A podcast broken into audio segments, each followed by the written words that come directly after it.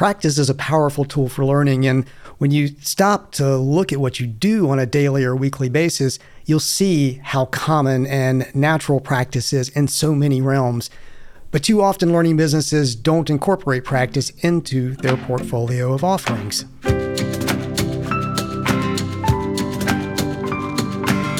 I'm Celisa Steele. I'm Jeff Cobb, and this is the Leading Learning Podcast. Jeff, as you know, probably all too well, we have a typical cycle on the Leading Learning podcast. We tend to have a you and me episode, then you do an interview, then I do an interview, and then we repeat that sort of ad nauseum. Not ad nauseum, but we were, let's hope it's not ad nauseum. but I thought that today we could mix things up just a tiny bit, nothing too radical. But I thought I'd like to interview you because I know that you're engaged in a, project, a project that involves practice, and I thought it might make for an interesting topic of discussion. Well, I'm I'm game. We'll see how good a good of an interviewee I actually am. That's right, turning the tables on you here. So in this episode, number 377, we're going to focus on practice, but in a very specific way. So rather than take the learning science backed view of practice, we're going to take a practical case study based approach. So, Jeff, I think to start things off, what I'd like to ask you to do is to outline this performance project that I know you have going on. Sure, and I'll preface by saying this this did not start out as a project. It wasn't until I was kind of into it that I realized I was into something and maybe Well, that was going to be one of my questions was whether this started as a project or whether it evolved into a project. So I'm got to scratch that question. But anyhow, tell us about what turned out to be a performance project. Sure. So, as some listeners may have picked up somewhere along the way, or just in, in following me in general, one of my, I guess this would be an avocation, it's a little stronger than a hobby, is playing the guitar and writing songs. So, I I am comfortable describing myself as a singer songwriter, I guess. feels a little presumptuous at times, but I, I, do, in fact, do that. I have written many songs and I, and I play them and perform them. And I've been doing that on and off since I was a teenager, basically. But um, are you saying you're no longer a teenager? Believe it or not, I, I, know looks can be deceiving, but I am I am no longer a teenager. And I will say too that there was a period of time I entered into after sort of young adulthood when things like career and family and things like that came along where I did significantly less singing and songwriting. And then at some point a few years ago, I started picking it back up and saying I'd, I'd really like to get serious about this. It's been a long time since I've written much new material. Wasn't really satisfied with the quality of the, the material I was writing at the times that I did finally manage to put a little bit of time in it. And so couple things occurred to me. One is that, you know, I, I have written some decent things in the past, people seem to like, and um, just as part of what I would like to have, I guess, documented from my life, I, I wanted to finally professionally record those, you know, not just sitting in the, the garage or the or the guest bedroom with a digital recording setup, but but actually getting somebody who knows how to do production to work with me and to record an, an album of music so I decided that. And I've also decided along the, the same time that I just really wanted to be much more disciplined about writing songs and becoming a great performer of songs. And so, a great performer. A great performer. I would like to be at least a, an above average performer of songs. I do a lot of open mic nights. That's something we can talk about. And, and you can tell, you know, when people show up at open mic nights, for some of them, it's, you know, I'm picking up the guitar for the first time in, in, a year and I just feel like going out to play some songs and they can be, you know, perfectly good and enjoyable, but you know, they're going to be a little rough around the edges and, and, that sort of thing. And then you have the people come in who you can tell maybe they're either, you know, playing in a band and it's just a way for them to go out and do a little bit of extra or try something new on their own or they've just genuinely been practicing, you know, to show up at the open mic. So you, you know, you get those differences in, in performers. Certainly, I mean, we, for example, went to see Bruce Springsteen a few few months ago, and to me it was remarkable just like how professional and polished a performer he actually is. I mean, you can t- obviously the guy's a legend and he's been doing this forever, but you can tell he still takes it very seriously. And uh, I bet that that band is putting in a lot of practice time. So I guess I'm belaboring the performance point, but um, that was important to me, along with improving my my writing skills. So I'll try to summarize, based both maybe on what you said and maybe what I already know outside of this conversation of, of what you're trying to achieve. But you have this goal of getting better at the performance of your own songs. And so, and coupled with that, you had this idea of going into a studio to record. And all of that then gave you the idea of focusing more on on practicing. Right. And so then as part of that practice, you have been going out and performing as often as you can. I have been to the extent that my, my kids are probably wondering where, where I am a lot of the times. You know, there, we live in an area where there are plenty of open mic opportunities and other types of performance uh, opportunities, even if you're not like, you know, professionally booked to play. And I've just started trying to get to really every one of those that I can as many times a week as I can to just continually play songs that I may have written long ago, but just want to be much, much better at, at playing. And I've been modifying those um, and, and, trying to make them better songs, but then also new songs um, that, uh, that I'm creating and just getting out there and playing in front of an audience as much as possible. And we can talk about sort of what surrounds that as well. But that's the main thing, just getting out and, and, and playing as much as I possibly can. Well, one question I had was around how you think about the balance of playing newer songs, songs that maybe you've just written versus songs that you wrote a decade ago. Do you try to balance that either kind of within an open mic evening? So some evening you might do a conscious choice of it's going to be sort of 50 50, newer and older? Or do you tend to think about it across different open mics? Like Thursday's open mic, I'm going to play sort of the the oldies but goodies, at least in your, you know, to yourself, you know those. Or do you um, try to, you know, and then Friday maybe you're going to play newer things. So do you think about that balance of kind of the things that you know better versus the things that are maybe a little bit more difficult for you to perform? I definitely think about it. I'm very intentional about it. It doesn't play out in any truly formulaic way. And I, and I think this is probably, I suspect it's true for most people with whatever they're trying to get better at in, in, their lives that you know they'll think about the different contexts that they're going into more or less consciously and and then try to calibrate you know for that context as to what they're going to try what they're going to practice what they're going to perform in that particular circumstance so I do always try to play something, at least a bit newer, whenever I'm going to play in front of an audience. That said, I want to balance it with as much as I'm willing to sort of put myself out there kind of without a net and try things. I also want to have some reasonable sense that I'm going to be able to, to do it successfully, or at least, you know, close enough to successfully that I'm not going to, you know, go home and feel terrible the rest of the, the night. And that can vary because in some cases that might be a brand new song, you know, something I've never played publicly before, which can you have to get in front of an audience at some point. So at some point you have to decide I'm ready to do that. A lot of times recently it's been taking songs that are quite old or maybe you know at least a year or two old if if not older than that that I've changed in some fundamental way, added some part to. I've been you know working with a producer around this to kind of come up with new approaches and fills and things like that that are actually making the songs much more difficult for me to play than they used to be. And so I have to have to get comfortable at trying those out in, in front of people as well. So, and then it depends on where I'm going to play because, you know, like I said, I do a lot of open mics because that's just sort of an easy thing to fit into the schedule and, and get out there and do.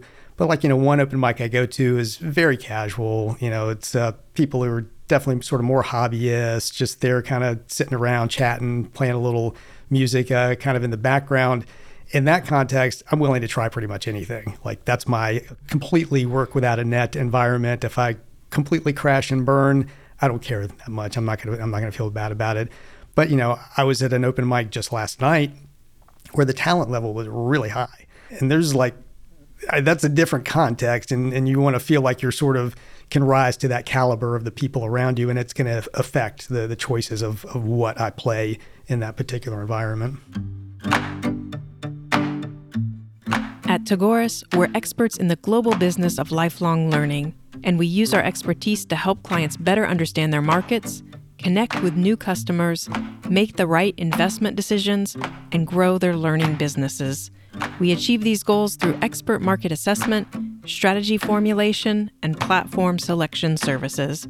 If you're looking for a partner to help your learning business achieve greater reach, revenue, and impact, learn more at tagoras.com/services. So I'm not a singer-songwriter, as you know, Jeff. I just want to make that clear to listeners. But uh, so I don't actually know the answer to this. I'm curious to know when you're you're talking about you know new songs. So there are lyrics, and then there's the music that goes along with it. How much of that do you memorize? And again, I'm sort of thinking about the bigger learning picture here, right? We're going to take sort of these lessons learned from your example of of practicing in this specific context and, and hopefully tease out some big, bigger picture things that we can talk about. And, and so I'm thinking about things like cognitive load. And so, mm-hmm. sort of like, I'm thinking, you know, if it's a new song with new lyrics and new music, that's a pretty heavy cognitive lift to, to try to do that. I mean, are you memorizing those, those things? And so when you perform, you're essentially drawing on your memory to do it? That's certainly my ideal is to have memorized things. But, um, you know, I think like with anything else, sometimes you need that job aid to uh, get you through. And in addition to open mics, I also participate in a, in a songwriter circle. This happens on Zoom these days, sort of a vestige of COVID times in some cases, like with that group, if I've got something really new, because that's often the place where if it's something brand new, whether it's a new part in a song or a completely new song, I will often be looking at, at a lyric sheet or a lyric and music sheet when I'm playing that because I just have not committed it to memory yet. But when I stand up in front of an audience, and not everybody's this way. I mean, I definitely see people play with, you know, their iPad or whatever in front of them that has the stuff on it. I'd prefer to have memorized or be close enough to memory that I don't think I'm going to mess anything up. That said, it's always, you know, surprising when you're actually performing, you know, even if you are not like consciously nervous or experiencing experiencing any anxiety, which I feel like I rarely do these days because I've done it enough it still affects you and it, you'll still end up you know tripping up you know not hitting a, a, string the way you meant to or i'll forget the words to my own songs or screw up the words to my own songs all the time and you know even though i've sung them for years and, and years so it is an interesting thing there's something about it's the cognitive load and then it's just it's again it's the context it's the varied practice, right? Varied practice right where you yeah. need to try it out in different situations because right your bedroom versus yeah. a stage in front of other people yeah, big difference. So I'm also curious do you think about cadence? And again, I'm sort of thinking about what you and I both know about learning. So I'm thinking a little bit about things like spaced repetition and effortful retrieval. That's effortful mm-hmm. to say, effortful retrieval. But are you know, are you thinking about okay, well really it would be better in this sort of what's turned into a project to do kind of three open mics, you know, every week over the course of three months versus, you know, 21 days in a row of open mics? Or, you know, are you thinking at all about that when you're looking at it? I do think about it. I mean, and some of it is just the practicalities of what's available and, you know, what fits my schedule and, and things like that. But my aim, because I am very much aware of spaced repetition, spaced practice, is to try to do multiple performances a week whether that's an open mic or, something more extensive for those to be uh, they're going to be different because you know you're not going to have an open mic in the same place uh, night after night or, or, in most cases you're not going to perform in the same place night after night. So that will be broken up. You know, my preference is for there to be you know a little bit of time like it's not monday tuesday wednesday thursday maybe it's monday wednesday friday that i'm doing that just have a little bit of that rest time in between. I think it almost like I'm a runner too, you know, and I don't run every day because I want my body to recover and to, you know, benefit from the exertion it's had so that the next time I do it, I'm that much more prepared. And I think the same thing applies with just about any type of practice or performance. So, yeah, I, I don't want to do sort of crammed type stuff. I've often played at this uh, annual event, which I still do. And um, I mean, one of the things I liked about it was it sort of got me focused back again on, on songwriting. But what would often happen is I'd end up spending the, the two or three days before that out in the garage, just like practicing as much as I possibly could before showing up at that event, which was better than doing nothing, but it wasn't ideal for, you know, how to really prepare for getting up on a stage and being comfortable in front of an audience. So we know that feedback is very important for improved performance. And so here you are putting in all these practice hours um, with the goal of improved performance. So, what does feedback look like in this context? Is it more indirect, that sort of, oh, your grandmother made cookies sort of uh, sound that I've heard that used in poetry situations? So it's like, oh. so it's sort of like, oh, you know, like that just sound of satisfaction. Uh-huh. You know, is it sort of that or how enthusiastic or unenthusiastic the applause is? Or do you actually get verbal feedback from those situations that then helps you improve? Yeah, it's it's definitely a little of both, and there's an extra dimension, and I think we even have sort of said this type of thing before on the podcast. When you're practicing a musical instrument, and there are other analogous things you could be doing, I think, but the feedback from a musical instrument is very direct because if you hit a wrong note, unless you're completely tone deaf, you, you know you hit a wrong note. Like you're getting instant feedback from the instrument itself and you get that from your voice too. If you're uh, you know at all sort of tuned into that, you you know whether you're you know, singing well or not. So you've kind of got that built into the system. But then yeah, when you're standing in front of an audience. I mean, A, you're looking out at the audience, and it depends on the lighting. Like in some cases, the lighting is such that you really can't see like people's faces or, or how they're reacting, but you can still usually get a sense of the room. You know, and like last night, I was playing in a place, it's a bar, and the musicians on stage are sort of backdrop for the most part, and everybody's talking and chatting and drinking their drinks and everything. If they happen to turn away from that at all and pay attention to you, that's a pretty good sign because you know they're usually not going to do that. And if they happen to be watching you the whole time, then you're like, well, I've got some connection here. But then usually, yeah, you know, once you come off the, the stage with a performance like that, a there's going to be applause and uh, you know it's you can usually tell a little difference between just polite applause and a little more enthusiasm there and then typically there's going to be a certain amount of people coming up and saying, "Hey, I really like that last song," or you know, you know, great stuff, that sort of thing. Some of that's purely polite, particularly if you're playing around other musicians. Everybody's going to say that to each other. But you know, sometimes you'll have just somebody random from the audience come up and say, "Wow, you know, lo- love that. That was that was great." And those are the nights where you feel like uh, I'm doing something right. So to use the learning world again here, I mean. It, what you've talked about so far sort of sounds like the smile sheet equivalent. It's yeah. kind of like whether people yeah. liked it or not. So, are you actually getting feedback that helps you improve performance out of this? That's an interesting question. I mean, I will, you know, at times try out variations on songs. Like, you know, I play the guitar, so some things I will strum, some things I will finger pick, and sometimes I will change that up and play a song that I typically strum with finger picking and, and vice versa, and just see what the reaction is to that. Sometimes I'll play, you know, much more rhythmically. Sometimes I'll change the key that I'm playing in. So in, in those sorts of situations, I can usually get what feels like some relatively concrete feedback around did that change work? Is that something that, you know, I should do or not do again based on what I've gotten from the audience?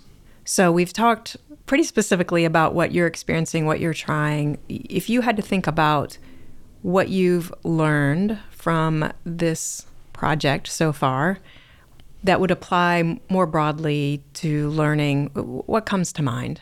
You know, I think with learning anything, there's always the difference between kind of knowing something intellectually, you know, getting to the point where maybe you're competent with application of it and then just getting to the point where it's like it's built into you. You know you can just you can just flat out do it. And i think practice typically gets you from knowledge to competence i think. And then a lot of practice gets you from competence to true like fluency and, and fluidity. And one of the things that you know i take home every night from playing anywhere is my gosh, I've got to practice a lot more. Mm. I mean, it just, uh, I'll never be done practicing. Mm.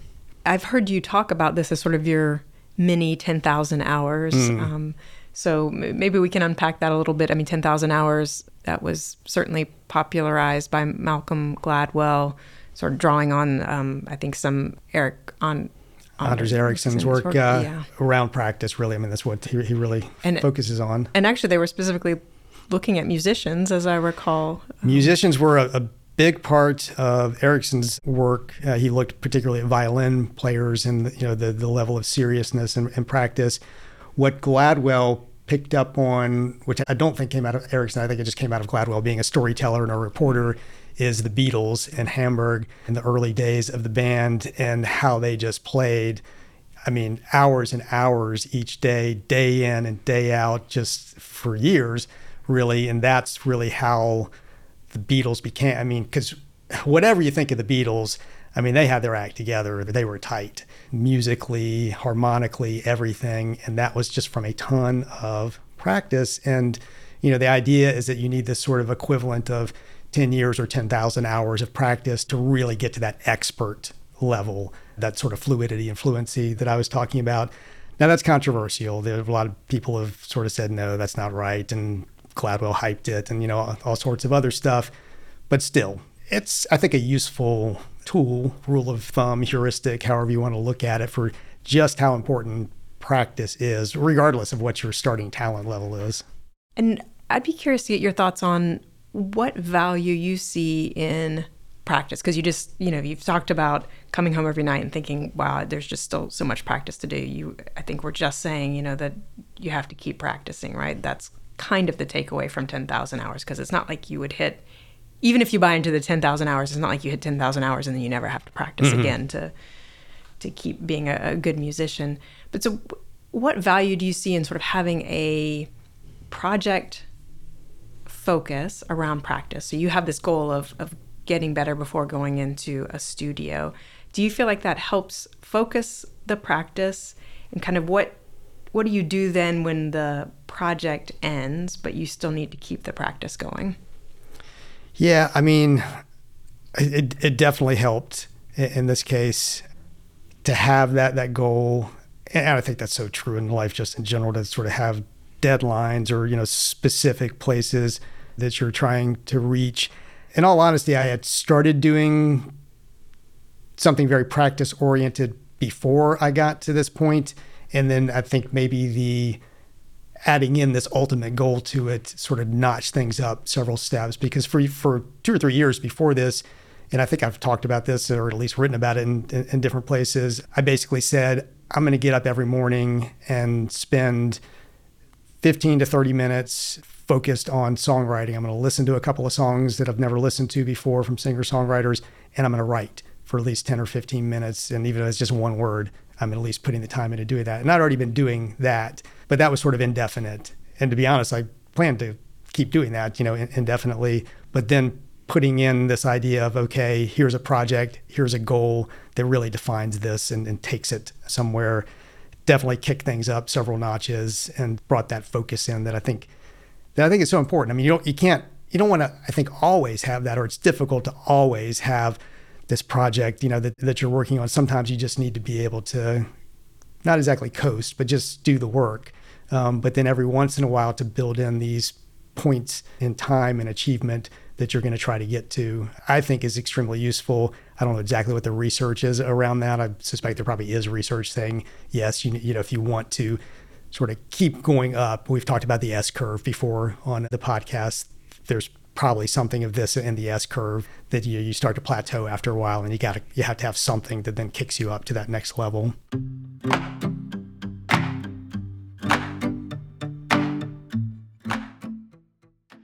So part of what I hear in what you're sharing, Jeff, is just a very personal story of learning, a very personal story of, of practice. But I think that can be valuable to us. I mean, we do everything at Leading Learning for learning business professionals. We consider ourselves to be learning business professionals.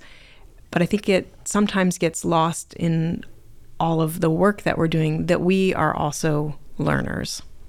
And so I think when we remember that we're learners, when we take time to let ourselves really focus on learning something, it helps us empathize with the learners that we serve and it helps us realize what are some of the most effective ways to support learning, like practice. And, and I think, you know, so much of it is just being conscious and intentional in our own lives because we're all engaging in practice all the time. You know, this just happened, the, the story that we just shared for me just happened to be an instance where I recognized I was doing that and was intentional and conscious about it. I think we probably all, if we just sort of step back and look at our lives, realize that there are probably areas where we are consistently engaged in, in, in practice, and maybe we want to be a little more intentional and conscious about them. But then, you know, back to this whole world of uh, the learning business, continuing education, professional development. I mean, we just know from our own experience and having worked with so many organizations for so many years that often the practice opportunities aren't really built into those. I mean, I think there's an assumption that if you have a webinar or somebody shows up at a conference and, you know, they they get the knowledge that the presenter or whoever is going to give to them, that they're going to take it upon themselves to go back and, and apply that and practice it which that might be their intention, you know, but as they say, the, the road to hell is paved with, with good intentions. You know, people get back to the office, it doesn't happen. So I, I think for learning businesses to get more intentional and conscious about the role of practice relative to the learning experiences they're offering and how might they help to make those practice opportunities available, whether it's as something as simple as a, you know an assessment or an exam at the you know at the end of, of some course of, of learning that they're offering, or whether it's actually you know documenting and following up on good practice opportunities that can be applied back in the workspace. There just there are a lot of ways that learning businesses could be thinking about the role of practice and, and implementing it better than than we see happen. Yeah, metacognition. I mean, this comes to mind, right? This is this idea mm-hmm. of we're going to pay attention to how we're thinking. And so when it is learning, it's about, you know, how and why do we learn better at certain times than at others? And even just hearing you share your story, Jeff, that you, it sounds like have potentially had this realization that having the more specific goal is really going to allow you to maybe carve out a larger chunk of time to devote to practicing than you would have if it had just been this sort of ongoing daily practice. And just having that moment of realization like that then allows you to know, okay, good. Well, then the next time I really want to, you know, up my game and, and whatever else, maybe I need to provide a project. So it's, I think it's this awareness, if we can bring it to our own lives and what we're learning, and then think about how do we translate into how we better serve our learners. I mean, essentially, this is all about practicing what we preach, right? Yeah, definitely. Definitely. And I will mention too that we have a new executive briefing on practice that's been put out recently. That's called Practice Makes Profit The Business and Learning Case for Practice. You can go to the show notes at leadinglearning.com slash episode 377 to find out how you can get access to that executive briefing. It takes more of that learning science backed approach to practice. This today was obviously much more of a personal story of practice, but we think both are very powerful. And obviously, that title's playing a little bit with the phrase practice makes perfect, which I think we've all heard before. And as we've been talking, I've been thinking about, as I often like to do, sort of the, the linguistic underpinnings of things. And if I think about verb tenses, in verb tenses, perfect means something that's in the past, something that's been mm. done. And so, in that sense, practice is about perfect. It's about things that are done. It's about doing things. And so I, I, think to me that was a little aha moment there around just kind of practice makes perfect. It's around ties to this act. We have to take action. We have to perform something. We have to apply something. Definitely. And of course, you know, because we did change it to practice makes profit, as you might uh, expect. And as the subtitle says, I mean, we're talking about this from a business perspective too, that there is a there is a strong business case for offering practice, which we go into in, in that briefing. Right. And to us and to our mind, you know, for learning businesses, the learning case and the business case are tightly intertwined oh, yeah. because, yeah. you know, what benefits the learner and practice clearly does. We have lots of research and science showing that if you're producing those more effective product offerings for your learners, then that does represent revenue for your learning business. And so then there's the strong business case to go along with it. But again, we encourage you to check out that executive briefing for a different look at practice than what we offered today.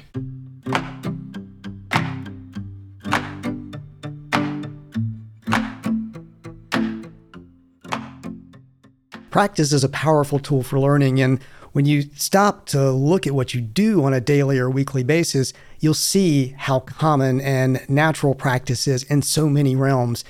But too often, learning businesses don't incorporate practice into their portfolio of offerings.